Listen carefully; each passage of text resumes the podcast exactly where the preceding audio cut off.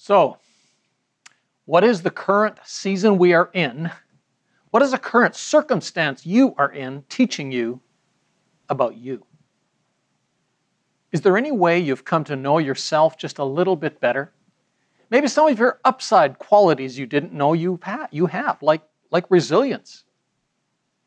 Maybe some of the downside factors you haven't wanted to admit you have. We're working our way through the life of the great King David. A key leader in God's story, the story that God is pulling off in history, through history, for us and in us, regardless of how it looks at any given moment.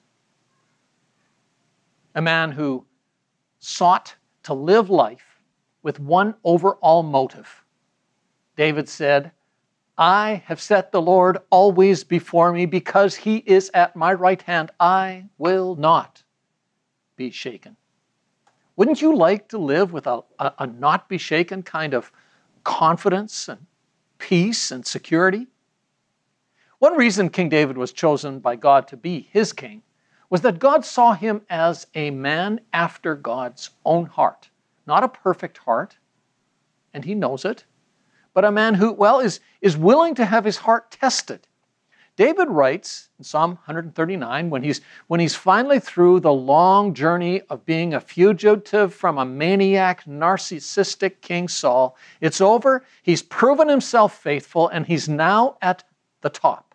He is on the throne. But knowing the tendencies of his heart that he had learned through this journey, what does he say? He says, Search me, O God Know my heart. Test me. Know my anxious thoughts, my disquieting thoughts, literally. The thoughts, the thinking patterns that lead to my anxieties. See if there is any offensive way in me and lead me into the way everlasting. That's the prayer of someone who's been through the dark tunnel and is now in the light, through the furnace of testing and has now proven He's still saying, Lord, I know there are ways that my heart can lead me astray. It's what's in here that causes me to react poorly. Isn't that amazing? Let's turn to today's episode in the story of King David. 1 Samuel chapter 24. If you have your Bibles, turn there. It's in the Older Testament. If you have your Bible app, uh, look it up or download the Bible app. If you're on your computer, just on the right hand side on the bottom, if you're online, is a, is a Bible, um, Bible app right built into the Church Online program. We're going to work our way through a huge, huge heart test that David faces and passes with flying colors. It's a crucial, a central test in living a not be shaken life. David doesn't always pass this test, by the way. He did not pass it when he started running from Saul in chapter 1, and it led to many innocent people being killed. And he will not pass it later on in life when he gets more mature, when things are going well.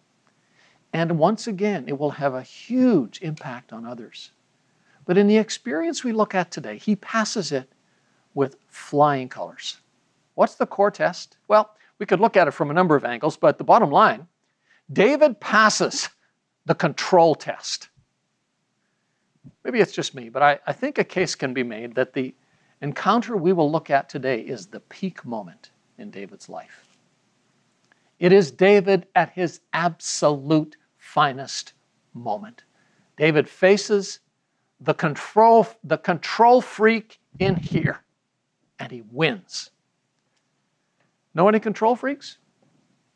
Don't turn your head. Focus on the screen. Don't flinch or blink. That would be body language for busted, okay? See if you can identify with any of these lines. What? Total control freak? Total control freak? You're saying that like it's a bad thing. You ever thought that? I'm not really a control freak, but can I show you the right way to do that? Whoops. I'm not a control freak. As long as everything's done right, I'm totally flexible. okay. And that's somewhat more defensive. Just because I'm a highly focused, driven, motivated, extraordinary, and inspiring leader does not mean I'm a control freak. And yes, you may take time out to listen to my advice, and no, you may not do things your way. Okay. I love the one. Funny how you never realize you're a control freak until things are out of your control and you freak. Here's the view from the other side of the fence. If I was meant to be controlled, I would have come with a remote. I shared that line with LaDonna this week, and she laughed and said, Do you know how many times I've actually wished I had a remote control for you? I said, uh, Okay, is that a statement about you or is that about me? You see, the control thing is, is way bigger than we realize. It's so central to who I am as a human being. It's an essential part of who we were created by God as humans to be. To, we were created to what? To rule over everything under God and for God. What is rule about? Well, it's all about control. But when all of that went south, because we did not rule under God, we wanted to be God, every single one of us will struggle with control issues in our life in some way. It is us. I was sitting one day, many years ago, in the dentist chair. As the procedure was about to begin and I was trying hard to do the mind over matter thing, the very experienced and wise dental assistant handed me the suction tube and said, Here, why don't you take this? And she showed me how to flip the lever to turn the suction on and and then she said, Anytime you feel you need to, just use it. We'll be ready. I thought, Cool. I feel better already. And then she said it. You know, it will help you feel a little more in control. I had a lot of time that day to think about that comment. Did she do that just for me? Or does she do that for everybody? I thought about how, how much of the trauma of sitting in a dentist's chair was about control, feeling out of control of what is happening to me in a very vulnerable situation. And I left with a whole new level of insight into and respect for the challenges of being a dentist. And realizing that in every experience in life, control issues are more of a factor than we recognize. Okay, we get the picture. Let's look at David. David has been totally out of control of his own life and destiny for some time now. On the run for at least four years at this point, as out of control Saul and is very much in control of David's circumstances, doing everything he can to find and kill David. David now has a, a family he's responsible for. He has a growing team that he's accountable for and they are getting tired of running, tired of being homeless. And if something isn't done soon, David knows it's going to be like, sorry, bro, we love you, but we can't take it any longer. There's a lot of pressure on David. And finally, David gets the opportunity to take control, to take things, well, literally, into his own hands. Remember that phrase that's been a thread through the last few chapters? It starts back in chapter 23, verse with Saul, who can't, can't find David in the open wilderness, discovering that David is helping people in a walled city, and he says, Got him. God has delivered him into my hands. What is into my hands all about? It's all about control. He's mine. I own him. David is on high alert and he's warned by God to get out. Chapter 23, verse 14 Day after day, Saul searched for him, but God did not give David into his hands. It ticks Saul off, and his pursuit of David just gets more intense. All of David's resources are now being focused on one thing getting rid of David. But God has these creative ways of protecting David, the last of which that we saw is is that just as soon as it seems David has walked into another trap, someone tells Saul, Saul, you got to go. The Philistines are now attacking your turf. And Saul leaves. And so we end chapter 23, verse 29, with this statement And David went up from there and lived in the strongholds of En Engedi. Why En Engedi? Well, En Engedi was known for for its oasis. It's, it's, a, it's a, a, an oasis in the desert very close to the sea. He can stay there for a while until the storm passes and, and have the water he needs. Why En Gedi? Because it's surround, it's a rugged wilderness and, and it's surrounded by tough to, it's, it's tough to get into and when you're in it, you're in control. It, it's, it's tough for your pursuer to get into. And what's David's go to hiding place? A cave. The hillsides, well, actually, the cliffs of En are just dotted with caves. It's like pick a door, Saul, but be careful, wrong one, you're in trouble, right? En is the perfect place for David to hide. And so we come to our episode for today. He's in the wilderness of En Gedi, Psalm, or, uh, 1 uh, Samuel 24, and Saul returned from pursuing the Philistines. And he was told, David is in the desert of En Gedi. So Saul took 3,000 able or choice or chosen young men, outnumbering David like six to one, 3,000 men from all Israel, and set out to look for David and his men near the crags of the wild goats. This time, he's going to get them. He came to the sheep pens along the way. A cave was there. And Saul went in to relieve himself. That means exactly what we think it means. and right now is one of those times my wife is wishing she had that remote control for me. She's praying, please God, help him to control the urge to paint this picture more vividly. I know he has stories. This is not the time. Okay, you get the picture. But it just so happens that of all of the caves in En Gedi, last half of verse 3, David and his men were far back in this cave. Some of these caves were, well, they're about the size of an auditorium that could seat about a thousand people. Saul is just enough into this cave that his men that, that he's out of the, the bright daylight his men are in and they can't see him, but David's men are in the real dark in the back of the cave, and their eyes have adjusted to the dark and they can see it all as if the spotlight is shining on Saul. The one who thinks he has control is put into the most vulnerable position possible. The one for whom appearance of control is everything, for whom image is so big, is put into the most embarrassing position possible. Saul, the one on the throne is now totally vulnerable, sitting on, on the throne. Can you imagine what's going on inside the heads of David's men? First, they can hardly keep themselves from laughing, I'm sure.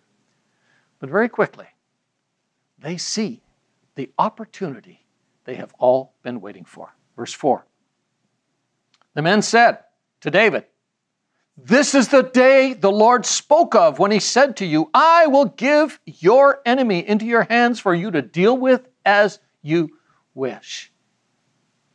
Hmm. Where did they get that from? It's not recorded anywhere. It's, it's, it's agreed that most likely they've put their own spin on some of the things that they have heard. We're going to hear one of them in a little bit put together two statements maybe, maybe and come up with an interpretation that suited them because, well, that's what we do. But they are right about one thing David does now have an opportunity to take control. That's exactly how his men see it, and that is how David sees it, and how David makes sure Saul sees it later on. verse 10 Saul, God delivered you into my hands. The question is, how will David take control? What will David do when the control of his own life and destiny is put into his hands? This is not a chapter that wraps the whole control thing up into one little, neat little bow with three steps to making a decision, three things to deal with your control issues. What it does do is it surfaces some control tests and questions to reflect on as we have the desire to take things into our own hands, or, or maybe, as in David's case, the opportunity to finally take control of things that we have wanted to for so long.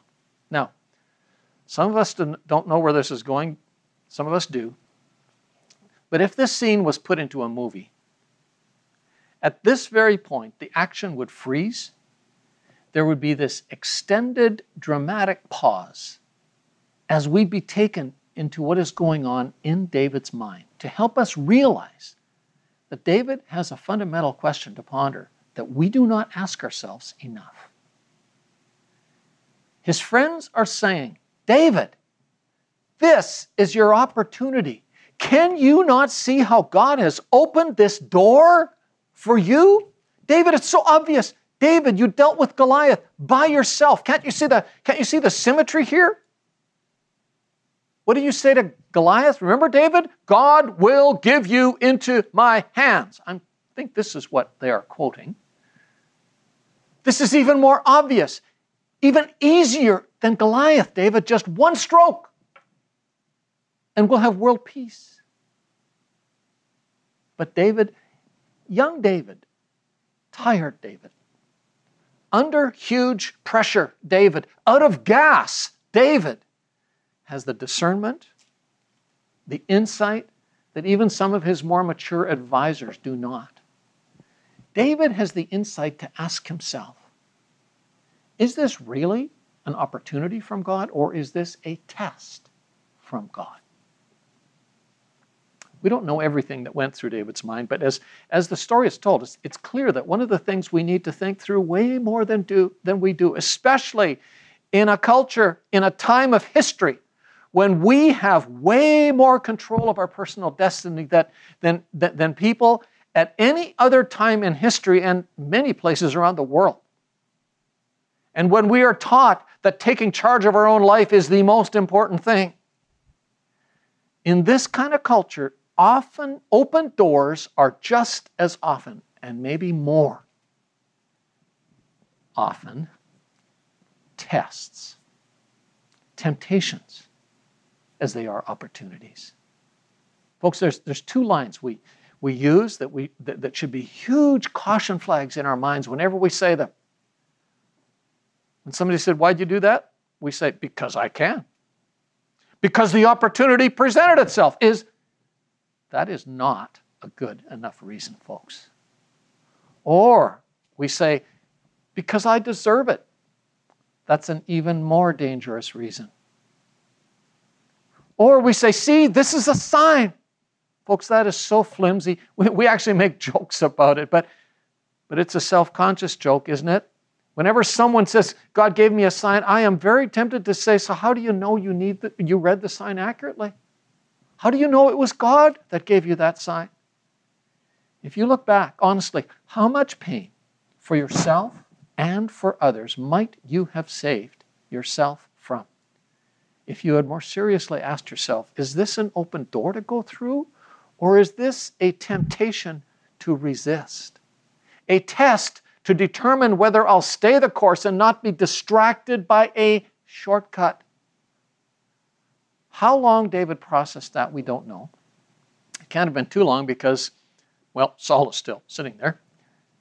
And David pulls out his dagger, leaves his men, and swiftly and silently moves towards Saul. I can just see his men, can't you?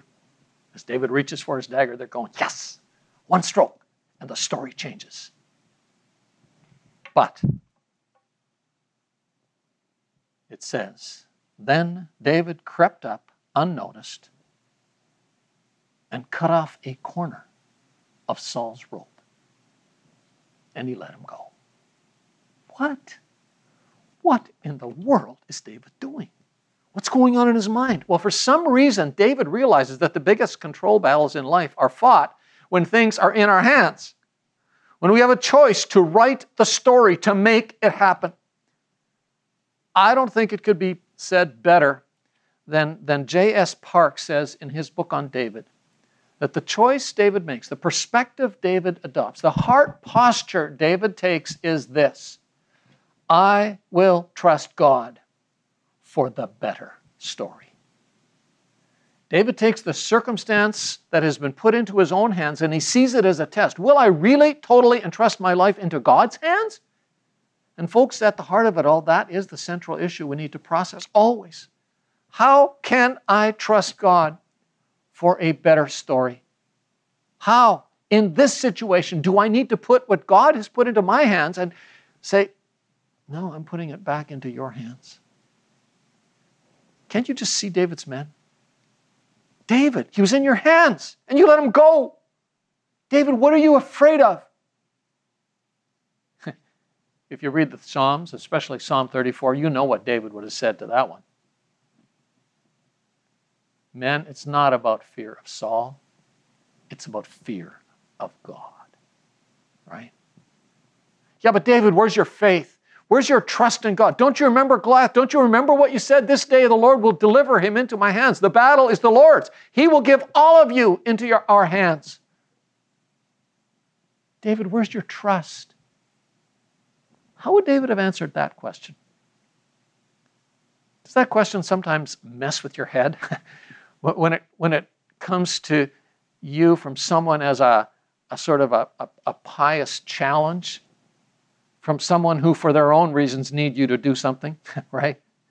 It's even worse when it comes from your own heart. Why can't I have more faith?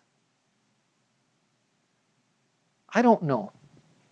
But it seems to me that what David would have said to that question is that for him it t- took more faith to spare Saul's life than it did to take Goliath's life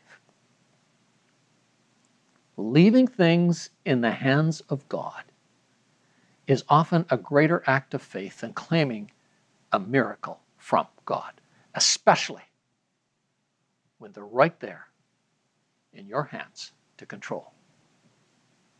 Now, let me say again this, this account is not a template for every situation, but it does surface a major question we need to ask How can I trust God for the better story? Rather than taking it into my hands. Let's move on to see some of the things that might mean to start dealing with our control issues by, by trusting God for a better story. Some of the things that happen when we trust God for a better story. There's one thing we've seen already, and that we that, that we have to we have to make it more than a slogan and more than a mind game with ourselves than simply saying, Well, I just trust God or I'm giving it over to God. There ha- you see, there has to be, whenever we, we say that and want to do that, there has to be a, a tangible behavior, a specific choice I make about a real life issue to declare that I am trusting God for a better story rather than taking it into my own hands. David declared his trust in God by not taking a specific opportunity that came before him to take over his story. You see, if I say no to something specific or yes to something specific for no other reason than to say to my heart, this is my act of trust in God, sometimes that's the point. And that's good enough. Sometimes you don't need another reason. It's got to be something more than a mind game, a slogan. There has to be a tangible, specific action by which you declare that you're trusting God for a better story. David's choice was not to kill Saul, it was an act of the trust in God. Let's, let's move on. Verse 5. Afterward, David was conscience stricken for having cut off a corner of his robe. He said to the men, The Lord forbid that I should do such a thing to my master, the Lord's anointed, or lay my hand on him, for he is the anointed of the Lord. With these words, David sharply rebuked his men and did not allow them to attack Saul. And Saul left the cave and went on his way. So, what's going on here? David is convicted in his heart that even though he did the right thing in not killing Saul, what did he do? In front of the men he's trying to set an example for, he makes Saul look bad. This was not treating Saul with respect. His men will now have a story they can tell, not about how David trusted God, but, but, but how David made Saul look stupid. Oh, it's so easy to tell a story, even, to, even a story about our faith, our trust, in a way that makes someone else look bad, isn't it? We control our own image, what people see about us, by putting others down, making others look bad. David realizes that in taking a piece of Saul's robe, the message he is sending is not, I will trust God. The message he's really sending is, see, Saul, your reign's over. This piece of robe I got here, it's really mine. And I can take it whenever I want to. I didn't this time, but I can. And David is telling his men, it says they sharply rebuked him. It's actually, that's actually a mild way of putting it. Literally, it says he tore them apart, he ripped into them. Don't you ever do what I just did. Don't you ever make Saul look bad. The way we sometimes put it is you never lift Jesus up by putting other people down. Let's move on. Verse 8. Then David went out of the cave and called out to Saul, My Lord, the king. When Saul looked behind him, David bowed down and prostrated himself with his face to the ground. He said to Saul, Why do you listen when men say, David is bent on harming you? This day you've seen with your own eyes how the Lord delivered you into my hands in the cave. Some urged me to kill you, but I spared you. I said, I will not lay my hand on my Lord because he is the Lord's anointed. See, my father, look at this piece of your robe in my hand. I cut off the corner of your robe, but I did not kill you. See that there is nothing in my hand to indicate that I am guilty of wrongdoing or rebellion. I have not wronged you, but you are hunting me down to take my life. How do I know when I'm trusting God for a better story? How can I show I'm God trusting God for the better story? This section has several obvious indicators when I trust God for a better story, it changes the way I see other people, especially those I fe- who I feel are controlling me, who are out to get me, who are hurting me. How does Saul see David? Saul sees and treats David as the enemy. He's on the hunt for David. How does David see Saul? Verse 8. He calls him my Lord, my King. Verse 11, he calls him my Father. You see, the moment you start seeing people as the enemy is the moment you will start taking control in the wrong kind of way, at the wrong time, for the wrong reasons. The reason relationship issues escalate to the point of a battle is because we have started to see the other person as the enemy. But look what he did to me. Look how she's acting. She's against me. She's not helping me. Saul was the king. God had put him there. Even though David has been anointed to replace Saul, Saul is still the current anointed. But the truth is, well, let's go back to how it all started and how it all went wrong in the beginning. Everyone, even your enemy, is created in God's image. The first result of Adam and Eve not accepting that although they were the image of God, they were not God, is that their son, Cain, sees his brother as the enemy and kills him. That's what happens because of the fall. We're all there. So, who are you seeing as the enemy? Are you a David or are you a Saul? Who do you need to go to this week and say, I'm so sorry? It's not about whether I'm right or whether you're right. I realize that I've been seeing you as the enemy. Can we start again? That's one of the best concrete, practical ways we can put faith into action and trust God for the better story. What happens when you trust God for the better story? Well, David does one more thing that is powerful. It's, it's dangerous, it's risky beyond what we can imagine. I can't imagine what David's men think when they hear what David says to Saul next. He tells Saul, as we read in verse 10, why he did not kill him. When the Lord put you into my hands, I spared you because I said to myself, I will not lay my hand on my Lord because he's the Lord's anointed. But then down in verse 12. Look at this. May the Lord judge between you and me, and may the Lord avenge the wrongs you have done to me, but my hand will never touch you. David turns that one act into a promise, a commitment for the entire future. It's not just Saul, I did not kill you this time, but Saul, I want to make a commitment before you, in front of your men, in front of my men.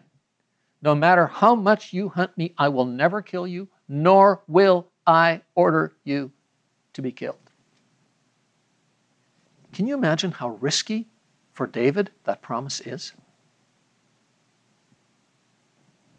But it's for, da- for David, it's what he has to do to prove I will never take into my hands what is really ultimately in God's hands. Unbelievable. That is the most I will not be shaken trust I can think of. Isn't it? So, you want to deal with your control issues and trust God for the better story? Make a commitment that has something to do with your control issues, a commitment that symbolically declares to your own heart, I will never say that line again. I will never do this thing again. Not because it's inherently wrong, but because you don't, or not because you don't have the right to say or do it, but simply because you want to declare to God and to your own heart in a tangible, concrete way I want to deal with my control issues and keep living by trusting God for the better story. It's not that David just shuts up and says nothing.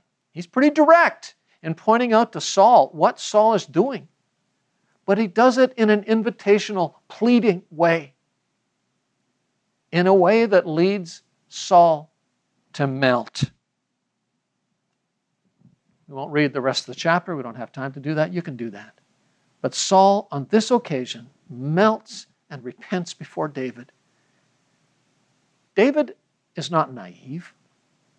He doesn't know and he doesn't believe that everything's going to be all right for the future. He doesn't assume that turning it over to God will deal with it from a now Saul will cooperate and I will get what I want. David does not trust Saul. The story is clear about that. Two chapters later, chapter 26, we have a story that's, that is totally parallel to the story we looked at today. It's like, it's like the author took the template of this episode and laid it out, uh, laid it over how he tells that next story. Identical. God doesn't change Saul. Saul doesn't change. But that's not the point. God gives David an opportunity, an open door, to show that he will live by this commitment that he just made in chapter 24. I will never take your life even though life isn't going my way.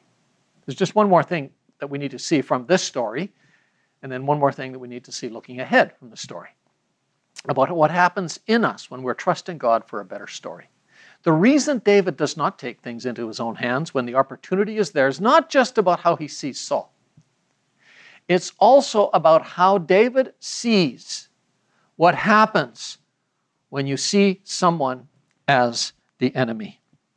Verse 13 As the old saying goes, from evildoers come evil deeds, so my hand will not touch you. David recognizes that what he says and does comes from his heart. You can't say, well, well, yeah, I know what I did was wrong, but my heart was good, right? You can't, you can't say that. Evil deeds come from evil hearts. But there's something bigger going on here as well. David realizes that violence just begets more violence. I love the way, once again, J.S. Park puts it in his book on David. He says the murder of Saul would have sent a very specific message to the people of Israel that it is open season to move up the ladder by blood a takeover would only promote unrest and stability in Israel. That was the way the other nations did it. That was not to be the way, not the way it was to be done with God's people. It's not good to win people by killing their king. David knows that if he did, he would open himself up to someone else doing the same thing to him, stuck in a kill or be killed cycle for the rest of his life. There was no guarantee Saul would change. And ultimately, he didn't. But killing Saul would guarantee a runaway train of death. The moment I say, Well, I was just doing to her what she did to me, well, I was just responding in kind, what I'm, what I'm really saying is, I am not trusting God for a better story. You do not respond to evil with evil, it just does not work. When I trust God for the better story, I will, I will find ways, even, even just little ways, that I have in my hands to stop the cycle, the cycle of violence, the cycle of distrust, the cycle of sarcastic humor, the cycle of self promotion, which is putting myself above others, and start a better story. To get off the runaway train of death and just in my little world start a new chain reaction. So, as we wrap it up, let's zoom this out to the bigger story that David points us to so clearly the story of a greater David, the greater shepherd king, Jesus, who wants us to entrust him with our story. The question is how is Jesus inviting me to live in his story well as I respond to this situation? Jesus, who, who like David, heard one of his own men, Peter, say to him, Die? You don't have to die. Not going to happen to you. Just, just take control like you can. We're with you. What does Jesus say? Get behind me, Satan. Your number one concern is God, not God's plan. It's what you think your immediate needs are. Jesus, who, when he'd been in the desert without food for a long time, was invited by the devil to take the shortcut and take control over what was rightfully his. But he said, Not going to happen. Jesus, the one who came to stop the cycle of all evil by taking on himself the full fury of the violence of the author of evil, the one who in his death fulfills to the fullest degree the promise David believed that God would avenge all wrong done to me and by me by taking it out on his son. Jesus, the one who gives us the ultimate reason and the pattern for trusting God for the better story, especially when we struggle with things that are not or that are out of control, or when we feel we need to grab control even when we think someone has wronged us. Let me read just two passages from those who processed what Jesus did and were commissioned by God to help us process well what Jesus did. Listen to Romans chapter 12, beginning at verse 17. Do not repay anyone evil for evil. Be careful to do what is right in the eyes of everyone if it is possible, as far as it is under your control, live at peace with everyone. Do not take revenge, my dear friends, but leave room for God's wrath, for it is written, It is mine to avenge. I will repay, says the Lord. On the contrary, if your enemy is hungry, feed him. If he's thirsty, give him something to drink. In doing this, you will heap coals of burning, burning coals on his head. Do not be overcome by evil. Instead, overcome evil with good.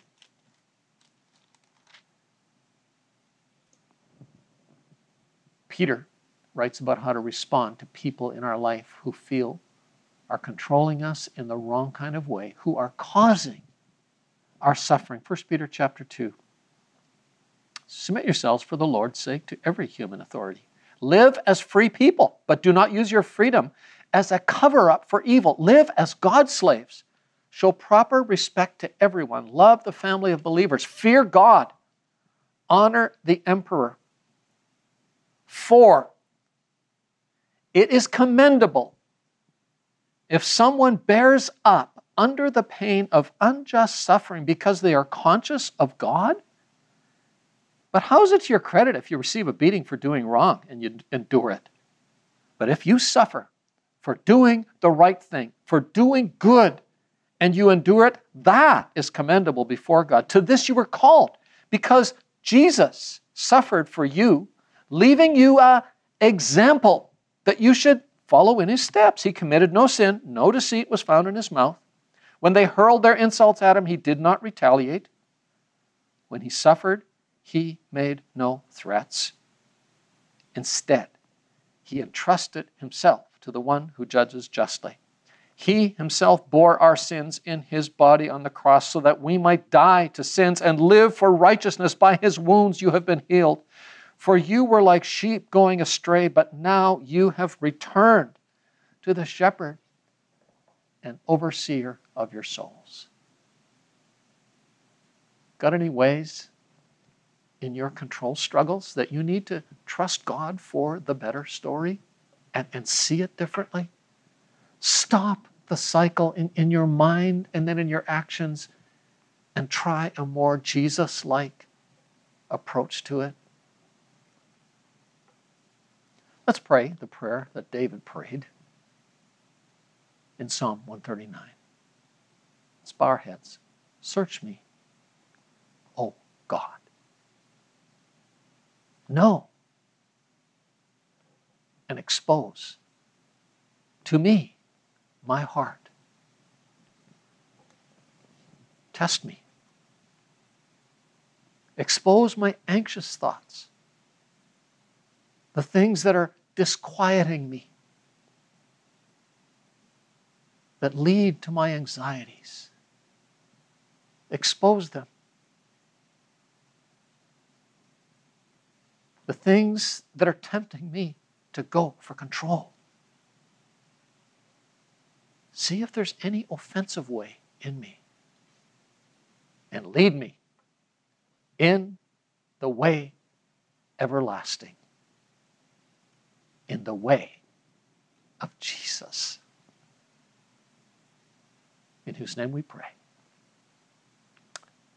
Amen.